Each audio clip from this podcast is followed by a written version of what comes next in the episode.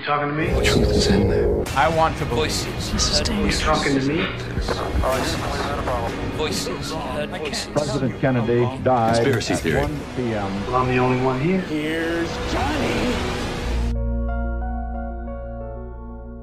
To be Ser ou não ser? or not to Esta é a pergunta instigadora da teoria conspiratória que nega a existência do poeta e dramaturgo inglês William Shakespeare. Negar a existência de Shakespeare parece ser uma coisa muito pouco razoável, mas que tem levado muita gente a questionar, por exemplo, a razão de haver pouca informação biográfica sobre a sua vida. Os poucos registros existentes referem que nasceu, cresceu e foi enterrado em Stratford-upon-Avon, uma vila situada a cerca de 160 km de Londres. O pai do poeta fazia luvas e, tendo em conta que toda a família assinava com apenas uma cruz, deduz-se que era analfabeta. Este passado humilde, num meio rural, é por isso apontado como a prova de que William Shakespeare não estava habituado ao contexto político, cultural e aristocrata que tão frequentemente representa nas suas peças de teatro. Além do mais, em várias peças, Shakespeare retrata algumas pessoas da classe baixa de uma forma satírica, roçando mesmo o ridículo, o que não se coaduna com alguém que não tivesse partido de tais origens. Calcula-se que Shakespeare tenha estudado na King's New School em Stratford, que ficava a menos de um quilómetro da sua vila. A educação nesse estabelecimento de ensino seguia os principais cânones da época, ou seja, gramática, obras da antiguidade clássica e retórica eram redigidas em latim.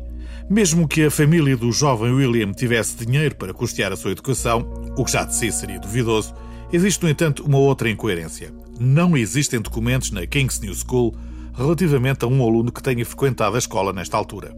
Ou seja, sem uma educação condicente, como é que teria sido possível ter escrito todas as obras que o tornaram famoso? Por outro lado, a forma como assinava as suas obras também levanta muitas dúvidas. Por exemplo, em algumas das capas dos seus primeiros livros ou folhetins, o seu nome apresenta-se como Shaq Ifan Spear, ou seja, com Ifan. Por isso mesmo, há quem defenda que se tratava apenas de um pseudónimo utilizado por outro escritor, já que era recorrente utilizarem-se Ifans em pseudónimos. Até aos dias de hoje já foram contabilizados mais de 20 os supostos autores que poderiam ter utilizado o nome de Shakespeare como pseudónimo. À cabeça dessa lista está Francis Bacon, o filósofo que ficou conhecido como um dos maiores nomes intelectuais do século XVII.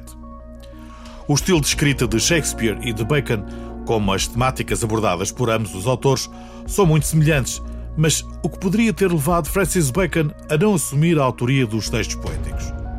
Basicamente porque muitas das ideias apresentadas podiam ser vistas como uma ameaça à monarquia e isso afetaria o seu trabalho na corte. Outro dos potenciais Shakespeare é Edward de Vere, o 17º Conde de Oxford. Edward tinha uma relação próxima com o mundo artístico, tendo financiado muitas companhias musicais e de teatro. Era também reconhecida a sua paixão pela escrita, tendo assinado inúmeros trabalhos de poesia e ainda alguns de teatro. Além disso, alguns investigadores concluíram ainda que alguns dos momentos descritos nas peças de Shakespeare coincidem com a vida de Edward de Vere e que algumas das anotações encontradas nas suas obras oficiais correspondem com citações apresentadas nas suas peças. O facto de esconder o seu nome atrás de um pseudónimo não é difícil de entender. Naquela época, os autores aristocráticos não assumiam publicamente a autoria das suas obras para que as mesmas não fossem julgadas por pessoas da mesma classe social. E finalmente, Christopher Marlowe, que era contemporâneo de Shakespeare e oriundo da mesma classe social, só que, ao contrário de Shakespeare, Marlowe estudou durante seis anos e meio na Universidade de Cambridge, tendo por isso acesso a uma educação superior. Marlowe ficou conhecido por ter implementado um tipo de verso sem rima, o qual terá influenciado Shakespeare. Marlowe escreveu sete peças de teatro até 1593, o ano da sua morte. Só que há quem ache que Christopher Marlowe terá fingido a sua própria morte como forma de fugir a um julgamento que o acusava de ateísmo. Há mesmo quem defenda que, na hora da morte, Marlowe terá mesmo afirmado que teria sido Shakespeare a escrever toda a sua obra. De facto, a semelhança de estilos literários é notável. Outro facto intrigante diz respeito à data da publicação de Vênus e Adonis, o primeiro trabalho de Shakespeare, que aconteceu exatamente 13 dias antes da morte de Marlowe. Curiosamente, Shakespeare e Marlowe eram quase da mesma idade, enquanto um já tinha publicado vários trabalhos, o outro estava só a começar. De acordo com os registros, acredita-se que William Shakespeare tenha morrido no dia 16 de abril de 1616 em Stratford, deixando um testamento muito simples e pouco poético, onde curiosamente não menciona papéis pessoais, livros, poemas ou a qualquer outra das 18 peças de teatro que tinham sido publicadas à data da sua morte. Numa publicação datada de 1609, ou seja, sete anos antes do seu falecimento, surgiu uma frase na capa de um dos seus livros que é, no mínimo, suspeita. Dizia assim: O nosso sempre vivo poeta. Um epíteto reservado normalmente apenas a personalidades que já faleceram. Significa isso que William Shakespeare teria morrido, por exemplo, em 1604, ano em que Edward de Vere, o décimo conde de Oxford, morreu? Acredite que esta teoria sobre a real identidade de Shakespeare é levada a sério por muitas pessoas. Em 1853, Delia Bacon, uma natural de New England, decidiu tirar isto tudo a limpo e, munida de uma pá, foi ao cemitério durante a noite com o objetivo de cavar o túmulo do poeta e assim provar que estava vazio.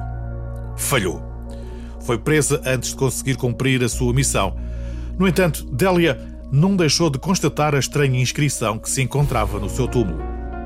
Livra-te, meu amigo, pelo amor de Jesus, de remexer na poeira encerrada aqui.